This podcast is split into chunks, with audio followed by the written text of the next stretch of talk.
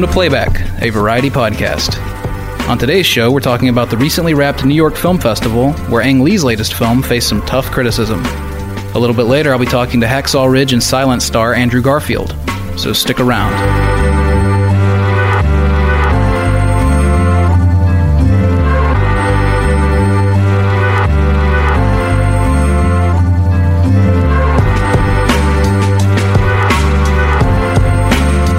Right, everyone. I'm here with Jenelle Riley again. Hey, How you doing? this room is very dusty and it's making my allergies crazy. Yeah. So if we sniffle the whole time, Yeah. I'm doing the same thing. That is my champagne. I sound like Donald Trump. Let's not. Let's Don't go not. Um, you know, the New York Film Festival just wrapped up. Did you go out there at all? I actually happened to be out there for the um, Hamptons, Hamptons, Film yeah. Festival and in New York, but kind of the last thing I wanted to do on my day off was go to the, uh, another Go to festival. festival, And yeah. honestly, they weren't screening anything I hadn't already seen. So Right. yeah, Well, the big story out of there, and ne- neither of us can really speak to it because we haven't seen the film, but uh, Billy Lynn's Long Halftime Walk really hit the skids with critics. Uh, a lot of criticism aimed at the 120 frames per second, which, you know, I mean, I I. I can't. I haven't seen the movie. I love Ang Lee. I still Mm-hmm. am going to see the movie. I have to say, I do not like the the the multiple frame fra- rate thing, yeah. When I saw The Hobbit, I I mean, The I Hobbit had other problems, Yeah, but I hated it too. really hated the way it looked, and just reading what people were saying, and they meant it as praise when they were saying how crisp the picture was, and you could see Mm-hmm. the pores on their nose. I was like, that sounds awful. That sounds. I feel like offers, think, uh, uh, actors think that sounds awful. Yeah, because, you know, part of the idea here is to hide between Yeah. those those uh, the flicker of the frames, you know, and you can't hide makeup, you can't hide production design, you can't hide background Yeah, I actors don't know that are just why doing busy work back Directors there. want to use it. Well, for him, I, I, as I understand it, it was you know it's just for the war scenes and it's to kind of carry across this idea of the hyper real memory you'd have of a, of a battle sequence and stuff like that. And, and I get it. I mean, he's an artist, and I'm sure he had a very Yeah. artistic reason to use it. Uh, right. Who am I to question Ang Lee? At- Sure, At, the but- same time, I find it takes me out of a movie. Yeah. Well, we'll see when we see it. That's the other thing is they couldn't even they couldn't have a projector over here to, to show it in that frame rate. Right? Don't they have? To, isn't There there only like, like one two projector or two, that yeah. can show this movie properly? When it's released commercially, there will only be two theaters in the country showing it at 120 frames per second, which brings up my next point, which is 99.9% of the people that see this movie are not going to see it this way. So, you know, if a tree falls in the woods, Yeah. like what's, you know, it's, Or if a movie bombs in New York. if a movie bombs in New York, and that's the other thing. I think going to the New York Film Festival might not have been the best way to yeah. out it- this movie did because he take Life of Pi there? Is He- that he- why? Is it yeah, like he- sentimental? I guess maybe he's been there with like uh, his western. What was that film called? With Tobey. Ride with the Devil? I feel like maybe that I'm like the only person who actually likes Ride with the Devil. I'm such a hardcore Ang Lee fan. I own the Criterion version of that. Do you really? That's because I own like every western.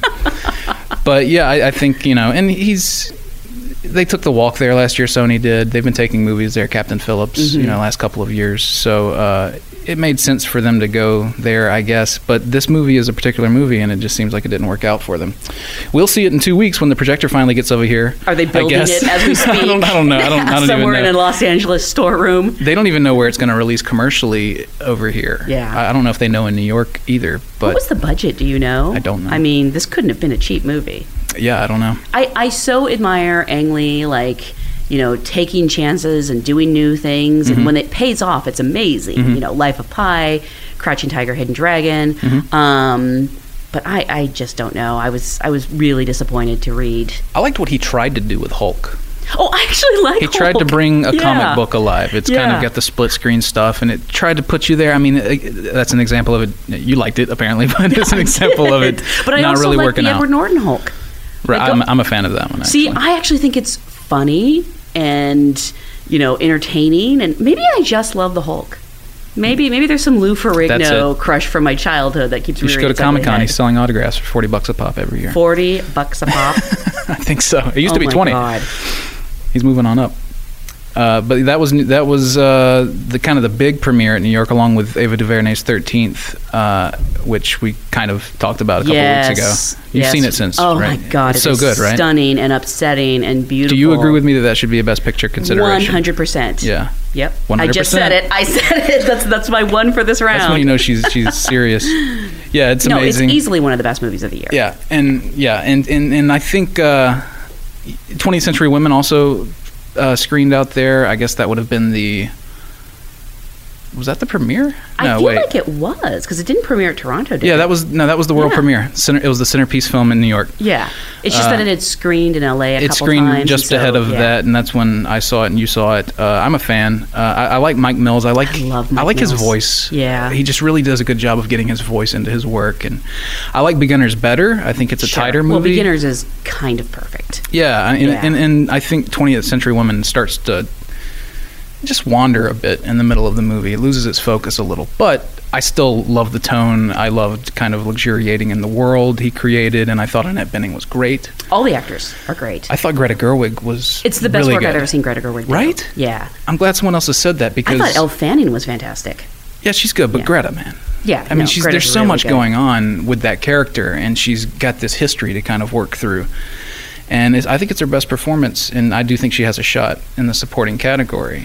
Did you hear? I think someone told me that Mike Mills made Beginners for his father and made Yeah. 20th Century Women for his mother. Absolutely. And it is interesting how they are sort of the movie cousins. You know, Oh, there's, yeah. There's certain things he uses in Beginners. You know, when he would show the pictures and be like, "This is what love looks like." Mm-hmm. He does something similar in 20th Century Women, but doesn't lay it on too thick. So they are two very different movies. Yeah, he's talked about that. He likes to play with time in his editorial, like because you know you don't really experience time chronologically. You experience it through memories and things like that. So he tries to play with that in the way he edits movies, and uh, he definitely does that in this one. And yeah, absolutely. Uh, Beginners is like a love letter to his father, and this is a love letter to his mother. And uh, Annette Bening, you know, I think there was a period where it was they were keeping options open about supporting Yeah. her lead. She could. I mean, a lot of times when you see like Alicia Vikander in Danish Girl and she goes supporting, it's like obvious category fraud. Mm-hmm. I have to say, this movie is really kind of the main boy's story. Mm-hmm. Like, I actually think of Annette Bening when supporting, it would I, I I would get it. I feel the same way. I mean, the problem is he of all of the characters, he's the one you don't really learn a lot about. Yeah, he's very. you learn about everybody else. Yeah.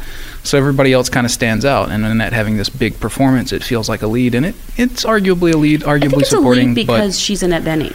Like, Yeah. I don't know if anyone else. I think that's what the Yeah. it boils down to as far as an Oscar campaign is concerned too. it's like no, we're not going I mean, she's getting nominated in either category. I think. I feel the same way about Yeah. Viola Davis without Yes, even, even, though, seen even though we haven't seen it, we're like like she's the front runner all around. Wherever she she could go in the best director category, we put her the front runner.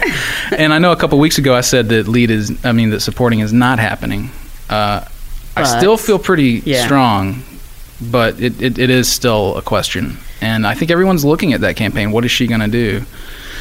A lot of people would like her to get out of that category because Out it's of lead it, and yeah, it frees up space for you know a Ruth Negga or a Taraji P Henson perhaps, or you know, assuming that the category Yeah. is laid out the way we assume it is, which is like you know Meryl.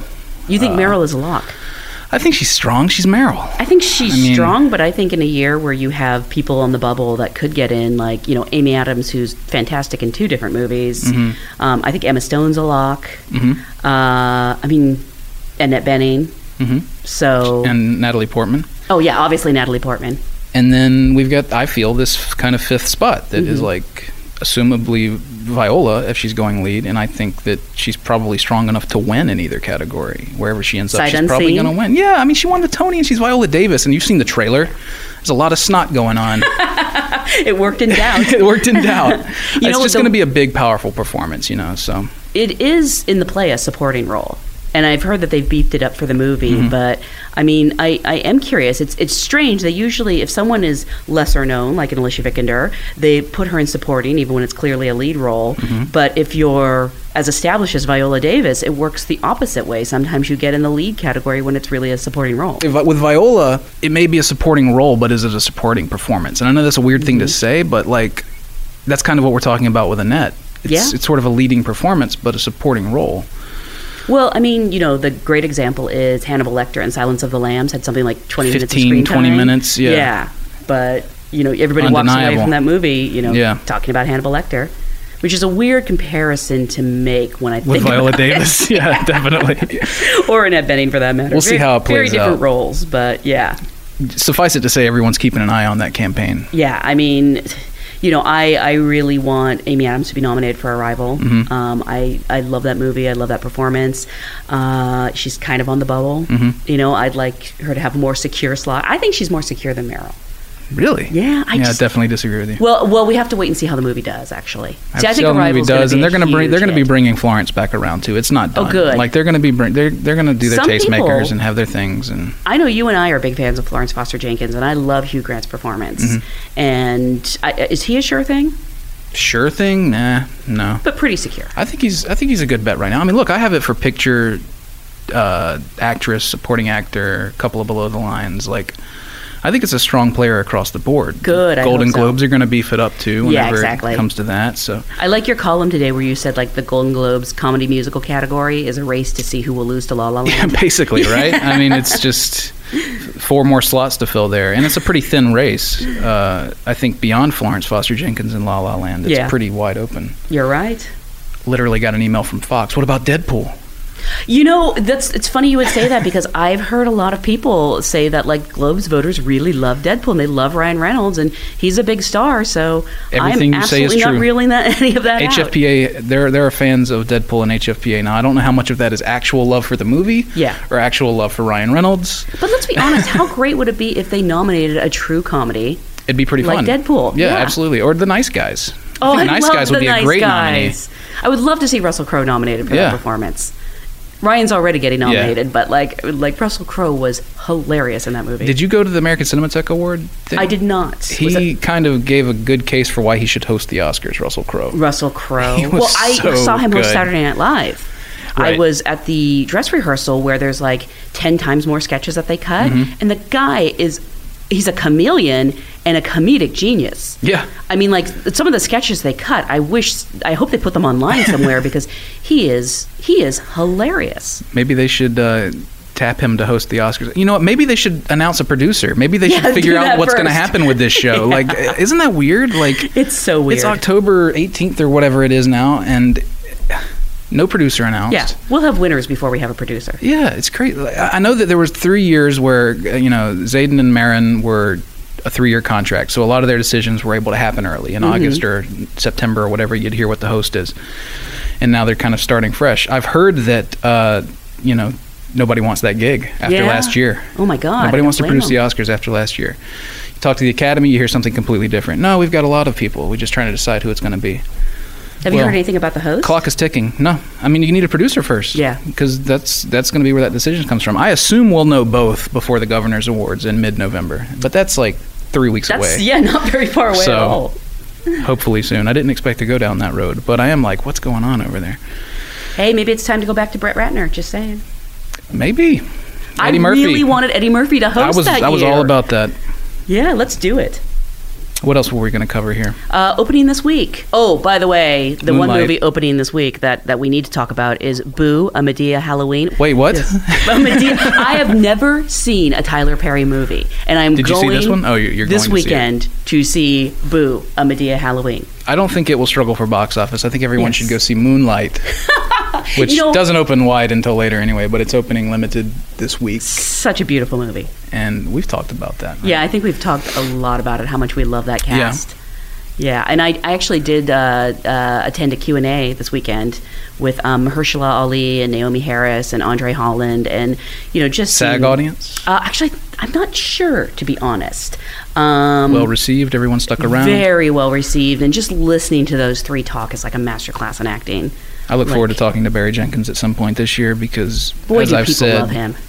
Yeah, and everyone said they were fans of his first movie, Moonlight for Melancholy, Melancholy for Moonlight. uh, medicine for melancholy. Medicine for Melancholy. I'm sorry, I'm but you just made the best mashup. Moonlight for melancholy. Medicine Man, Melancholy. I'm melancholy for moonlight. but they were all big fans of his even before they worked with him. And the way that they talk about this director, like they're so rhapsodic. What he's able to pull off with these three actors playing this one character, and you know, getting that performance out of Naomi over the course Mm-hmm. of a weekend. You know, it's pretty good stuff. So uh, you should go see that film as opposed to Boo, a Madea Halloween. You know, uh, one of my coworkers did say he admires that Tyler Perry, as he continues to get, you know, more famous and his movies are bigger and bigger, he still refuses to learn the basic tenets of filmmaking. and in a way that that stubbornness is admirable. Well, he, he doesn't appear to need to. Yeah, exactly. He's, he clearly is doing something right. This guy is is is a uh, a behemoth in the industry. So Good for him. Yeah, sure. frankly. I mean, look, he's a good actor. He was great in Gone Girl. Yeah. I even saw the movie where he played Alex Cross, and it's like, yeah, he's. What was the movie called? Was it called Alex Cross? I think Cross? it was called Yeah. Alex Cross. Yes, Well, uh, go see both of those movies. Screw it. You should. You should have. or go see Moonlight twice. That would be go my see advice. Moonlight twice. Uh, I'm talking to Andrew Garfield after this. Fantastic. We talked about Hacksaw Ridge a few weeks ago. Loved it. It's more and more people are seeing it and coming and telling me how much they love it. It's a lovely conversation. I think everybody will enjoy that. So stick around for that.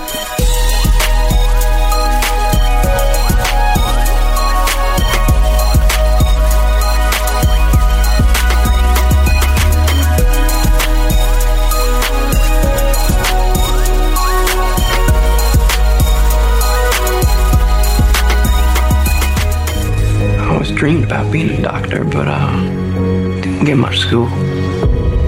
I can't stay here while all them go fight for me. But you figure this war is just going to fit in with your ideas? While everybody else is taking life, I'm gonna be saving it. And that's gonna be my way to serve. This is a personal gift from the United States government designed to bring death to the enemy. Well, I'm sorry, Sergeant. I can't touch a gun. You don't kill. No, sir. You know, quite a bit of killing does occur in war. Private Doss does not believe in violence. Do not look to him to save you on the battlefield. I don't think this is a question of religion. I think this is cowardice. I fell in love with you because you weren't like anyone else.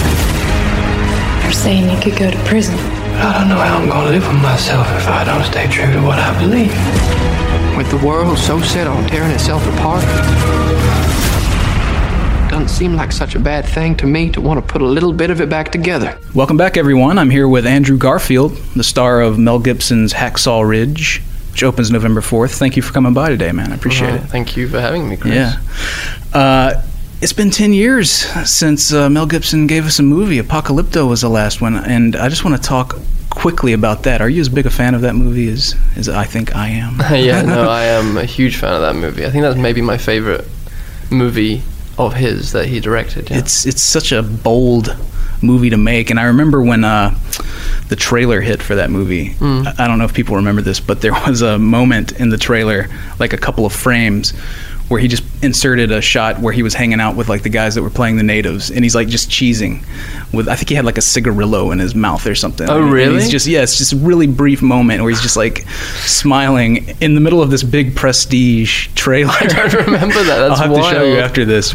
But I'm just curious if that speaks to how he is on the set. yes. Yeah. That that's so funny and and interesting. He kind of makes his own rules in that way um, as a filmmaker, I think, and um, he's not precious at all about the um, the process or even about the moment. There's this kind of very intuitive, instinctive.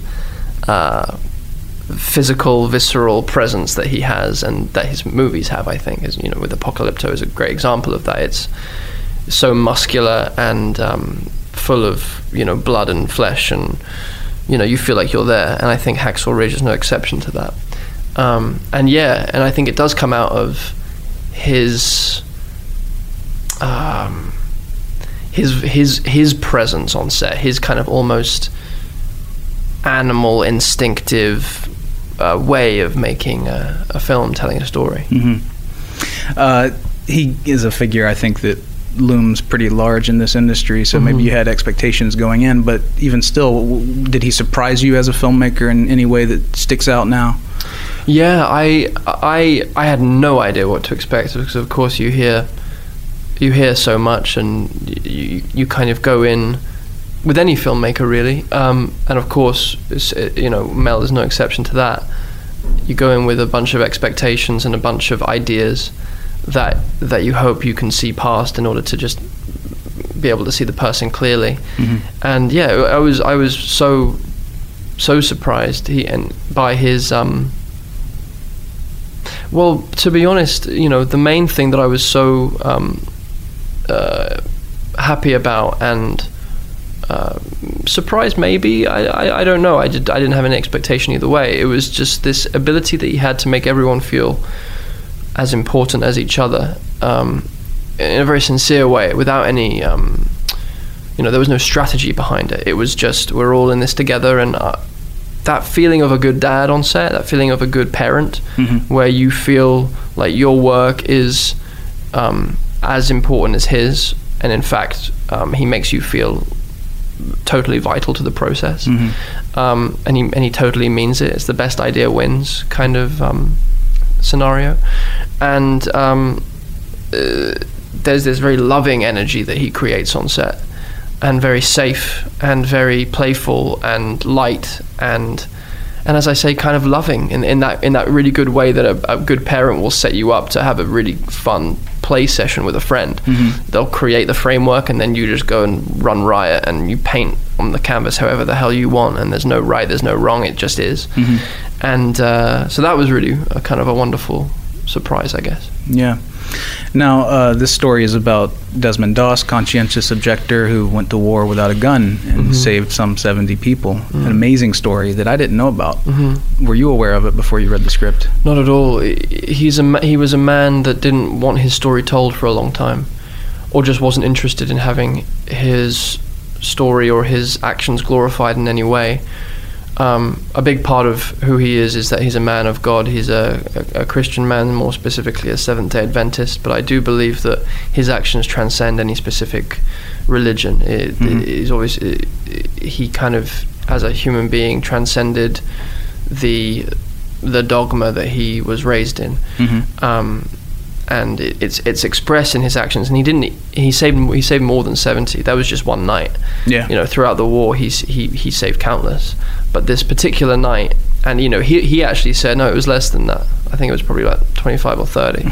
but then they they counted, and uh, Wow. you know, it, and he was this for, forever sincerely humble man um, that didn't want a movie made until at the kind of encouragement of his church eventually they said look this this is a bit selfish of you actually because because your story is so inspiring and, it's, and it goes beyond you much like your actions went beyond you. Mm-hmm. This story goes beyond you and it's possible that if this sto- if this story is seen by more people then it can create some very positive ripples in the world and inspire other people to mm-hmm. trust themselves more, to be in tune with their true selves more, to say no to oppression, to say no to um, people or an institution or a culture that is telling them to be something that they are not. And that's mm-hmm. what he, that's the, the path that he walked. He walked that very hard line where his own army was telling him to be different, was telling him to fall in line, and mm-hmm. to, to say no to, to, to the to the guys in charge is such a an act of rebellion. Really, it's mm-hmm. kind of a revolutionary act to be that devoted to walking your own path. Yeah. Uh, I'm always curious uh, of actors whenever they play real life people. Uh, in your research, uh, looking into this man, was there a certain quality about him that struck you that you uh, particularly wanted to carry across in your performance? Um, you know, uh, uh, there were so many things. That's one of the things about the one of the joys and the tricky things about playing someone who's who who's lived, who is um, who existed and who exists um, in in people's imaginations still, um, is that there's so much to honor. There are so many qualities and aspects to um, bring to life. I would say the, the the foundation for me, the thing that really excited me, one of the things, one of the many things that excited me about Desmond, was um, this in being in tune with nature, being in tune with his own nature, and being in tune with the world, mm-hmm. and being in tune with what the world was asking of him. Um, I say the world, but you can say God, you can say spirit, you can say mystery, the divine, the soul, the deep self. You know, I, mm-hmm. you know. Again, he transcends his religion in that way for me. Mm-hmm. So that was the thing. So being being empty enough to listen and being quiet enough to hear the messages coming from that very still small voice that we all have within us and being in tune with nature. This was something that was really exciting to me to explore and to kind of luxuriate in. You remember that? Um, I think it was a Disney. It was a, it was a Disney cartoon, Ferdinand the Bull. Mm-hmm. You know, he's, he's this this bull that is supposed to be kind of seeing red and, and, and, and wanting to kill human beings, but instead he just wants to smell the flowers in the middle of the auditorium. Um, or in the middle of the Colosseum, or wh- wherever bulls fight. Um, uh, that is fascinating. In the middle of a war situation, to have this soul, this gentle, um, loving soul, picking up flowers. You know, Yeah. that, that was that that was such a beautiful thing to try and try and live out. Oh, and per, I imagine particularly so in a society that's louder and louder. You Mhm. know, I mean, there's so much noise, and to be able to, as you say, luxuriate in that must have been an experience. Mm. Um, you know, we've talked about the, the religious and spiritual aspects here. It's, it's something that strikes me about Mel Gibson's work. I think he tends to make movies uh, about faith in, in interesting ways. A, a lot of times it's about the difficulty of maintaining one's faith, in fact, in, the fa- in the face of uh, any, any uh, number of uh, adversities. Mm-hmm. Um, and that is a quality that's in this film, and I think it's from what I hear. I have not seen Silence yet, but uh, a a quality that's in Mr. Scorsese's Silence as mm-hmm. well. And Martin Scorsese also makes films very much informed by his mm. religious upbringing. So, given that that's an interesting kind of parallel here, I'm curious if there was anything about these two filmmakers that struck you as similar as well. Oh, um, gosh, I think if if there if there was a similarity, well, I think well, first of all, I think they're both masters in mm. their own way and in, in very different ways. But I also feel, in terms of the faith question, they are all too aware of their own humanity. They're all too aware of their own fallibility, you know, mm-hmm. in a beautiful way. Like mm-hmm. they're in touch with all of that hum- all of that messy humanness, mm-hmm. and yet they are also in touch with their own um, longing for the divine. I would say longing for their best selves, longing. You know, M- Marty's first um, instinct was to join the priesthood as a kid. That was his first calling. You probably were Yeah. aware, aware of that. Um, and you know, thank God he didn't, so to speak, because otherwise we wouldn't have had the high priest of film that he now has become. Yeah. Um, obviously, that was. I, I feel. I think we, we'd all agree that that was his destiny, and, and Oh, you yeah. know, thank God he followed it. Um, And he's found a way to explore, oh yeah, you know, religion in his own way since. yeah. So, you know. and his own messy humanity Yes. with, with with the with the polar opposite. Yeah. But I think what's interesting about that that film is it is a it is a man at odds with himself, and you know I was I, w- I would read a lot of um, Thomas Merton.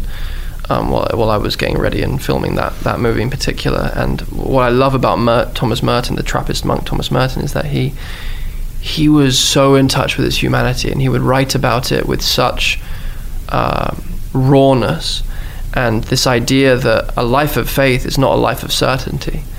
A life of faith is also equally a life of doubt. And uh, anyone who's living a life of certainty is not to be trusted he said.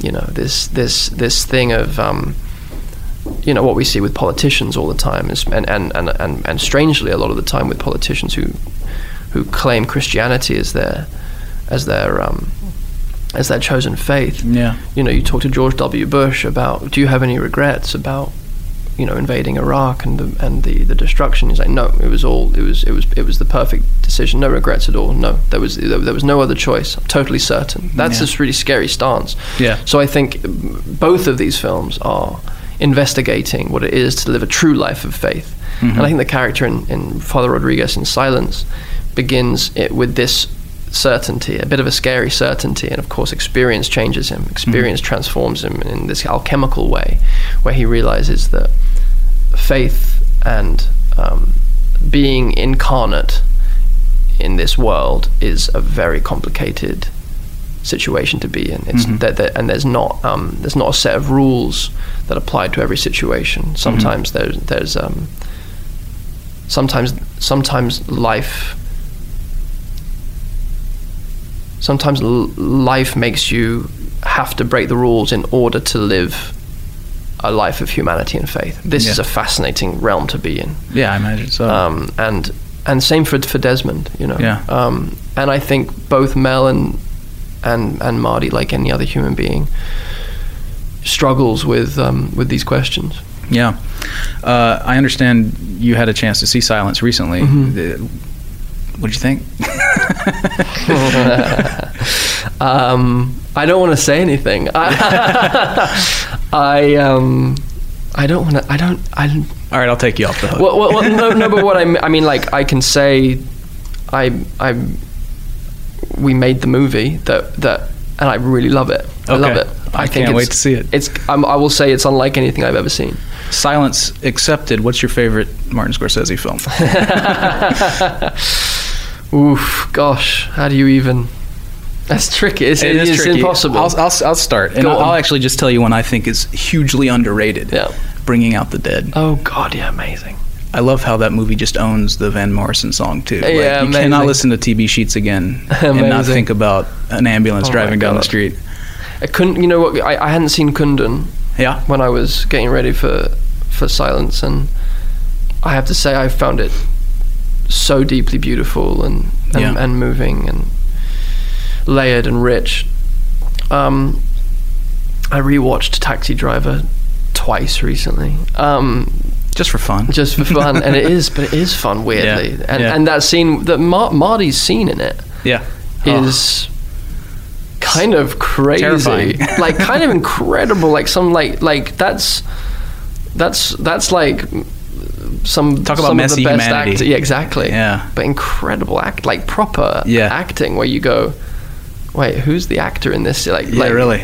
And De Niro's letting him letting him go. Yeah. It's beautiful. It's so so beautiful. Um, he's given us far too much to um, to uh, I don't know. He's given us far too much, and continues to. It's like this. He's not slowing down, which no, is nice. no, he's really not, and Yeah. he, he can't. Yeah. It's, thank God, you know. He's Yeah. he's so yeah. He's given the world himself really through through the stories and the movies and the characters that he's given us. And speaking of Kundun, I, I interviewed Thelma Schoonmaker a few years back for Wolf of Wall Street, and she mentioned at the time that silence was kind of part of their little internal uh, spiritual trilogy with Kundun and Last Temptation of Christ, yeah. which uh, just made me more excited about Yeah. it, as you have right now. So I look forward to Oh, seeing. good, good. And yeah, Thelma. I mean, Thelma is, uh, you know, the other, the the other half Yeah, of of, of, of Marty. You know, I, I, I they are so one person in the edit room. Yeah. I, I I can understand now. I've seen now, and her, and she, her, she's like her brilliance and her grace and her. I don't know. She's she's a magician. I think with Yeah. with how she cuts. Absolutely. I just want to venture out a little bit from these two movies. Mm-hmm. Uh, were you sad at all to hang up the Spider-Man tights? Specifically hanging up the, the tights wasn't a sad moment. Specifically that, yeah. but um, yes, of course, you know, like, but, but when any, I think when any chapter ends, it's like the end of a relationship, and there's a. If I wasn't sad, I'd be a little bit cut off from myself. I think. I think there's something wonderful about about grieving something Mhm. and saying goodbye to something. It means it meant a great deal, and it means, you know, it, it was, um, and it means it's over, Mhm. which is a, a blessing and uh, and also, um, you know, full of full of grief. I, I, I'm not very good at goodbyes anyway. With Mhm. with with, I'm not very good at things dying. I'm not very good at relationships ending. So hmm but it was actually a beautiful thing to to to feel the um you know watching it sail off into the sunset and me sailing the other way. Hmm um and yet it, it wasn't like I was holding on to it. Um there was a there was a really nice feeling of okay that's done. Hmm like I I'm I'm good actually you know what I mean Yeah. Did you come out of that episode in your career uh, pointed in a certain direction? Like, did it, did did because you know today it that's such a big part of the business, Yeah. the franchises and everything. And I don't know what it does to be when you're a part of something. So it's such a central part of something like that. Mhm. What it does to what you want to do. Like Yeah. coming out of it, did you have any kind of goal that it lit oh yeah that definitely you could speak to? Like what? Well, um, it, it having been in that environment for five years, which is a very specific environment. Yeah. Um, I was craving smaller. hmm I was craving um, tighter. Mhm. I was craving a bit more pressure in a weird way. hmm Um, I think the, the first film I shot after that was the film called 99 Homes, which was, Mhm. you know, my truck was my trailer, and you know, uh, it was it was mostly non-actors, Mhm. apart from me and Laura and Mike Shannon and a few other people. Um, and there was a longing to simplify, I think, Mhm. and to strip away excesses Mhm. um, because obviously we, we, we, we know that those those movies um, are very very big in all ways, Mhm. and um, the pressures of them are are, are, are different. Um, and I, I wanted to be able to fully focus on the simple job of of being the, the storyteller Mhm. in, in as as the actor. Um, that and that's kind of where I want to be anyway. I think. Yeah. Forever, you know, and Mhm. if as as long as I'm doing movies and plays, I just want to. Anything that takes away from the story is um, is to be sidestepped really, Mhm. and uh, and you know just trim trim the fat off and, and get to the thing that matters. Yeah. And I think there's a lot of agitation around those movies. There's lots of excessive um, kind of weirdness Mhm. around uh, around those kinds of films. I have nothing against them. I love Mhm. watching them, and I and there were elements of participating that felt really really good, Mhm. and there were elements that didn't. Mhm. But um, but also I, I, I, I was longing to be on a set where um,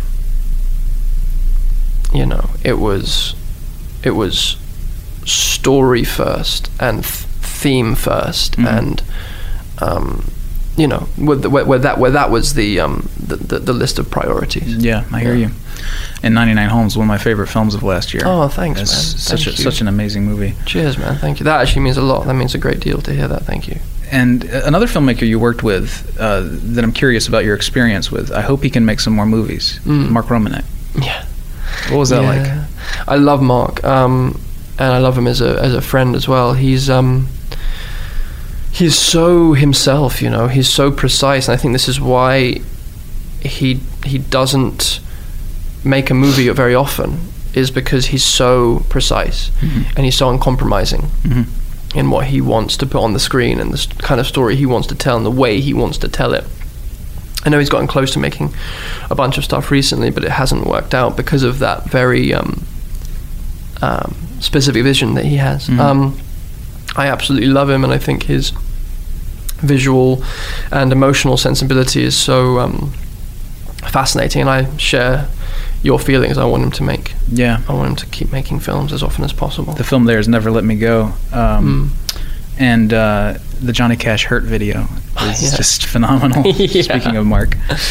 Uh, you have some films coming up I just wanted to touch on. Uh, we were talking right beforehand about uh, David Robert Mitchell, Mhm. director of It Follows. Mhm. You're, you're about to make a, this kind of LA noir film with him. Yeah. What's, what's the name of that? Uh, It's called Under the Silver Lake. Under the Silver Lake. That's Yeah. it. Takes place in Silver Lake. It does, yeah. Uh, it Follows was an amazing movie last Yeah. year. Uh, just such a singular kind of vision Mhm. this guy has. Uh, how are you finding kind of gearing up with him for this? Oh, it's great. It's um, again, he's so clear in his vision and and yet collaborative simultaneously. Mhm. Um, and I just love the tone of his films and the um, the atmosphere that he creates.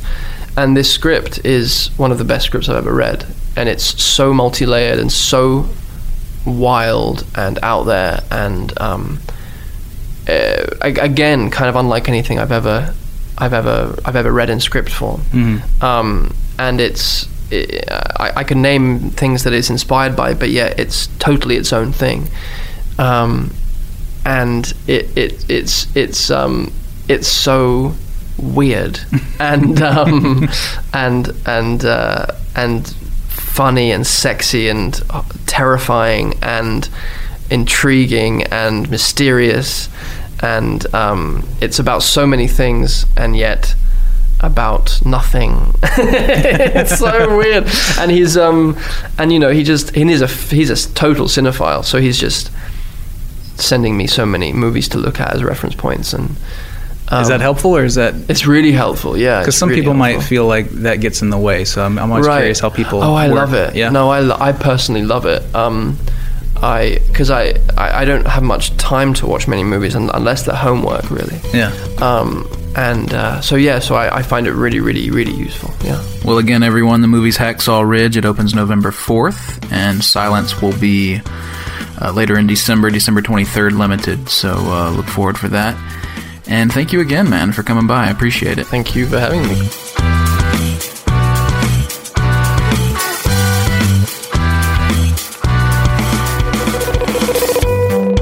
Thanks again for listening, everyone. Remember to subscribe and check back next week when I'll be talking to the director of Hacksaw Ridge, Mel Gibson.